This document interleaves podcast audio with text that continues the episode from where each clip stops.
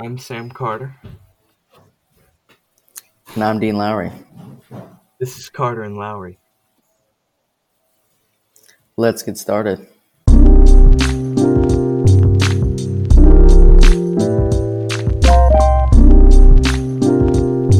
right, welcome back to Carter and Lowry, episode number 43, and this is going to be a great one. Uh, I'm joined today by two guests. I got uh, my co host, Sam Carter, and special guest and Georgia fan, Miles Harb. So today's opening question, uh, some random question. I'm starting with Sam. Sam, what's your favorite color of Skittles? Um, you know, the the purple ones are really good because they're kind of underrated. You never really hear anybody talk about those. Um, so I gotta I gotta go with the purple ones. Or what about you, Miles? Um, well, Skittles are my favorite candy, so as an avid Skittles supporter, I'm gonna have to go with the tropical flavor and the bright blue Skittle in that bag. By far, best best flavor. That's pretty good. Um, I'm a red guy. Um, I just think it's you know it's classic. It's got it's maybe it got a little bit more sugar than the rest of them, but uh, that is my go-to. But uh, we're not here to talk about Skittles. We're here to talk about college football. That's what we're starting off with. Before we get into the Clemson Georgia debate, let me just run through uh, some of the other big games uh, over the weekend. So you got Penn State taking down Wisconsin by six, 16 to 10. UCLA uh, beating LSU in the Rose Bowl 38 27, and Alabama trouncing Miami 44 to 13. Um, by the way, that score is much closer than it should have been. It was 44 to 3 at one point. Um, incredible domination by Alabama. And next week, the two ranked games we have is number three Ohio State facing off against number 11 Oregon, and number seven Iowa State facing off number 18 Iowa. And now it is time to talk about what was supposed to be the game of the weekend that didn't live up to the hype. Number five Georgia taking down Clemson, 10 to three. And first, I got to ask you, Miles, were you expecting this low scoring of a game? Uh, yeah. So I went to the game actually, and my uncle, who was a big Clemson guy, we were talking about it before we knew it'd be defense. We thought that 24 points would win the game, and it ended up being well a lot lower than that. And also, I hate to be that guy, but the new AP poll just came out, and Iowa Iowa State is actually nine versus 10 now. So it's gonna be a lot better of a game, I would say. All right, uh, and Sam, um, what did you think about uh, your the new quarterback DJ? You know, he just came in, obviously played in that Notre Dame game and played all right. Uh, how do you grade his performance in this game? Um, I give it a zero, just because he could not get anything going whatsoever.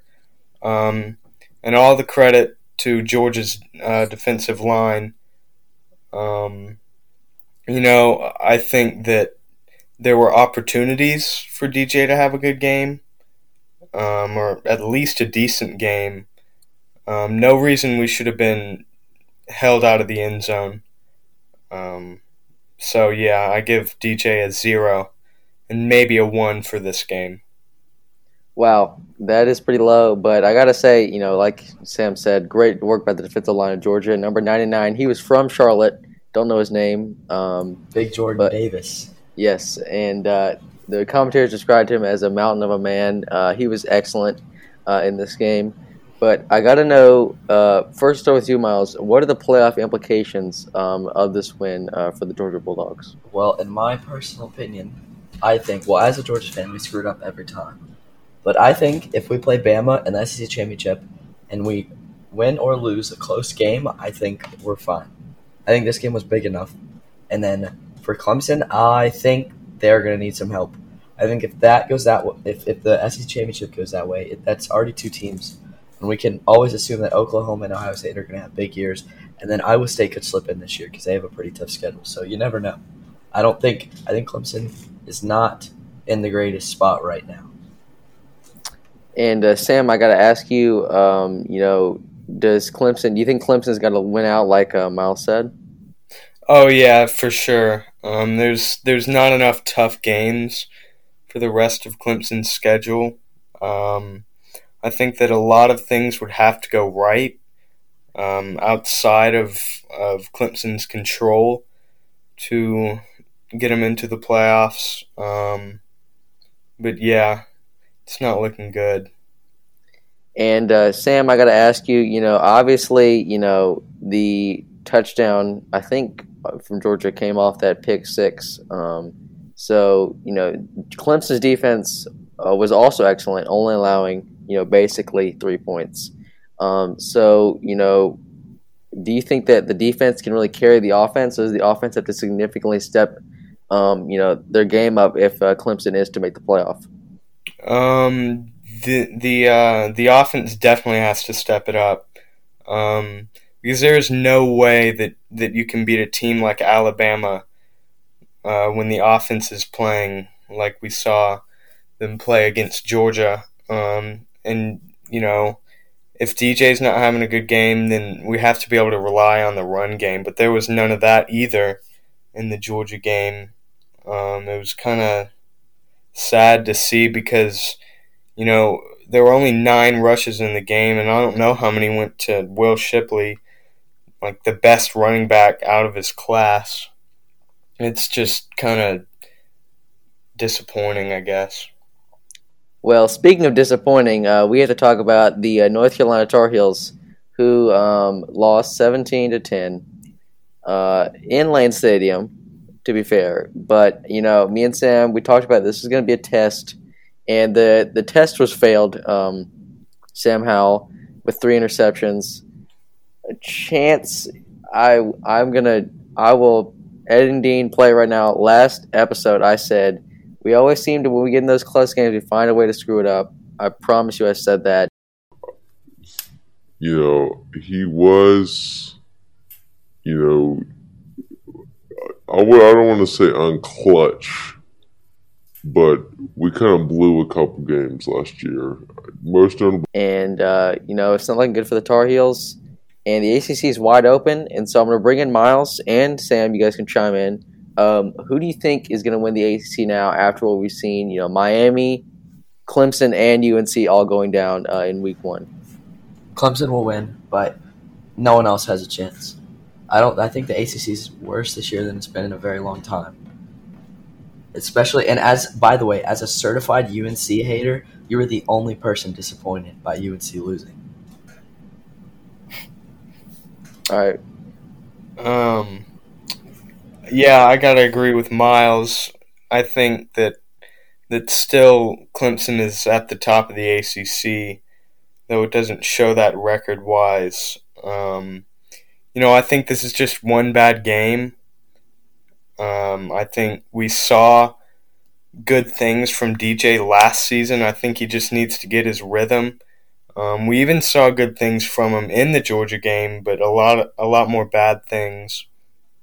Um, but you know, I could see teams like Virginia Tech or NC State even uh, trying to make a run at the ACC championship. All right, and uh, you know, obviously this game was extremely low scoring, but you also saw Penn State, Wisconsin, uh, very low scoring. And I got to ask both you guys: um, Do you think that you know, obviously the first time in two years the crowds been back? Do you think that offense is going to be down just because um, you know these freshmen and sophomores are not used to having to communicate under extremely uh, intense conditions? Um, yeah, I think defense is going to be a lot bigger this season just because we saw in the national championship last year, Alabama put such an emphasis on their defense, and you know their offense was good, but um, they just pretty much shut out uh, Ohio State. Um, so I think we'll we'll definitely see this season be more of a defensive thing as opposed to offensive. And I think the only team this year that has a shootout type of offense like we've seen in recent years is Alabama. So I think whoever's defense, whether it be Clemson, Georgia, Ohio State, who I think are the only three defenses in the country that have any shot at stopping them, if one of them can find a way, then they'll have to do it. I don't think anyone else has any chance of beating Bama this year. All right, well, uh, that's almost all the time we have, but I got to ask one more question for Miles. Miles, on your personal Instagram, at Miles Harb, always be plugging. Um, you called UNC the Clown Squad. Yes, yes, yes. Do they still have a chance uh, to make the ACC championship in your eyes? Oh, they can make the ACC championship, but they're going to get smacked. 100%. I think Sam Howell is one of the most overrated players in the country, next to Spencer Rattler. I really, Wow. I, I don't think either of them are as good as people say they are. All right. Well, uh, bold words from a bold man. That's Miles Harb. Um, and that is all we have uh, time wise uh, for this segment of Carter and Lowry. But uh, any final thoughts from you guys on any of these questions? Nope. All right. That is going to do it for this segment of Carter and Lowry. And we'll be right back talking about the NFL. All right. Welcome back to Carter and Lowry. And for the first time in 2021, uh, for the new NFL season, and Lowry is back with the NFL. Woo! Yeah. No clap from Sam. It doesn't matter though because there we go, and we are back. And uh, one more game this year, controversial or not, it is here, and uh, we're here to talk about it. We'll be back with the NFC East game, but first we got to talk about the Pittsburgh Steelers and their matchup against the Buffalo Bills. Sam, uh, how you feeling coming into this one? Um, you know, I'm I'm nervous. This being the first game this season. Um, obviously the Bills with Josh Allen, a very good team. Um, and I kind of got a um, what do you call it? Much? No. Well, my interests. I have a a conflict of interest is what I was looking for. Okay. Um, Josh Allen is my fantasy quarterback. Um, so you know, I hope it's high scoring. It definitely will not be, um, unless it's a blowout. Um, but you know, you can always hope. But I do hope that the Steelers win this game.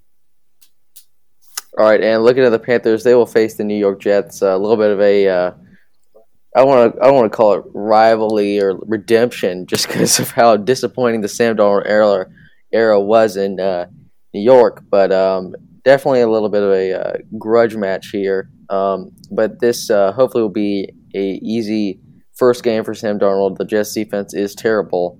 Uh, their offense is going to be okay. Um, you know, obviously, I don't know, you know, what it's going to look like. You know, basically, they got to start from scratch. Um, so we'll just uh, see how that goes. And uh, Sam, I just got to know, you know, how important is this first game for the Steelers? Like, is it really important to you that the Steelers win the first game, or is it just, you know, it's just one out of seventeen? Um, I wouldn't say that it's vital. Um, I think that the Steelers could definitely lose this game, and the season still looks pretty good. It's a really long season. I just don't want them to go out there and embarrass themselves. But I think they could definitely lose, and and the rest of the season look pretty good. All right, and uh, I think that the Panthers, this game is definitely vital for them. You know, the Jets, not a very good team. You want to get started off on the right foot. You know, having to play the Buccaneers twice, you know, those are almost automatically going to be some losses. So we got to just get started. And I just don't know what this team's going to be like. The Panthers, most unpredictable team in the league. You know, we remember we had a losing record before we went 15 and one, and then we had a losing record the next season. So you never just you just never know with this team. But uh, before we get to the NFC East game, Sam, I got to ask, uh, what is your prediction on the uh, Buccaneers versus Cowboys game? Um, I gotta go with, with the Buccaneers. Um, let's see. Were you looking for a score? Sure. Um, let's go twenty-four to three. That's that's my final score prediction. Wow. Uh, I'm gonna go with the uh, you know the Buccaneers in a tight matchup, uh, about 24 to 10.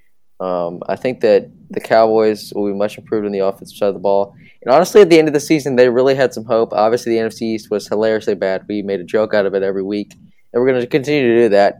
Um, but uh, we'll uh, see how all that shakes out. But now it's time for a tradition unlike any other, the NFC East game. I'll remind you how it works if you weren't with us last year.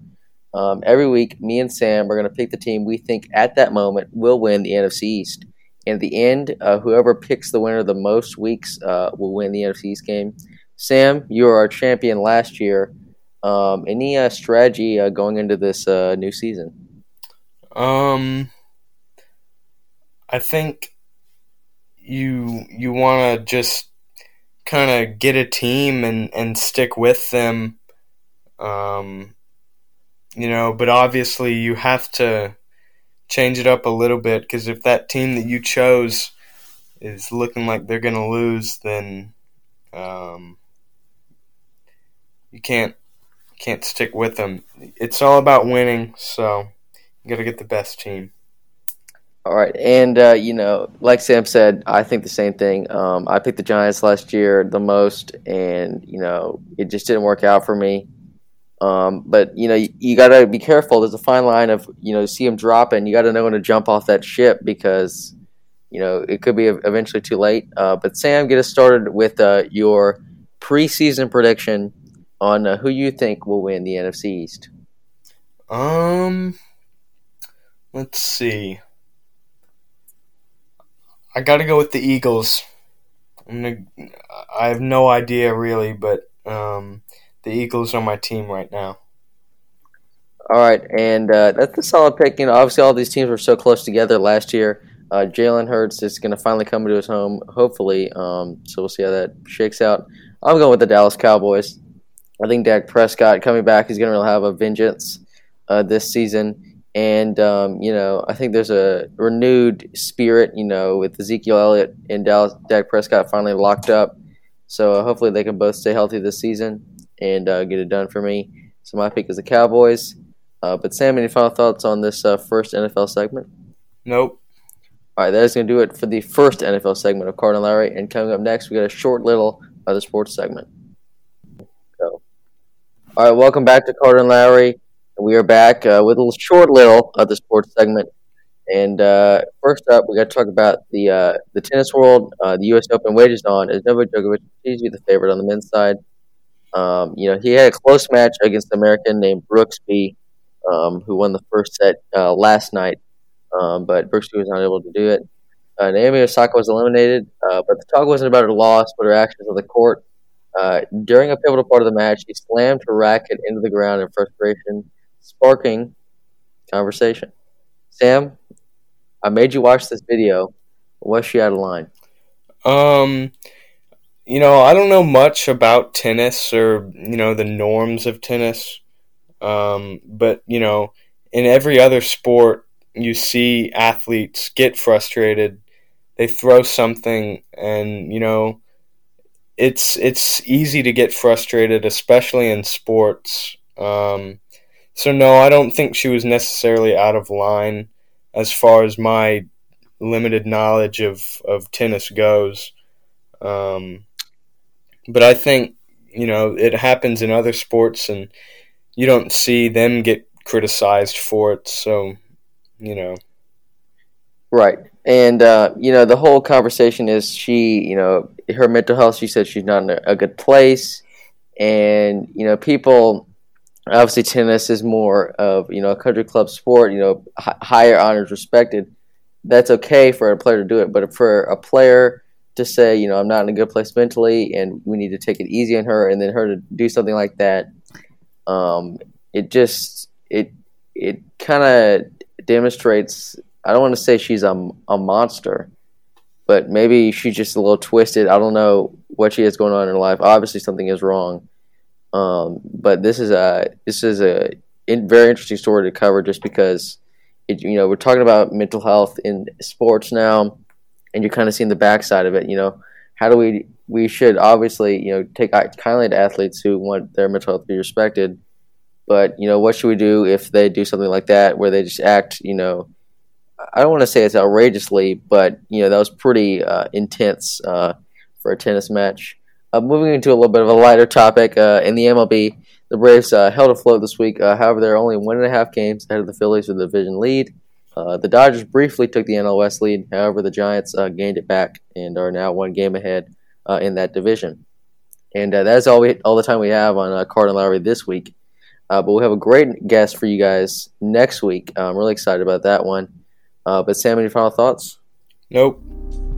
All right, that is going to do it for this episode of Carter and Lowry, and you'll hear from us next Tuesday.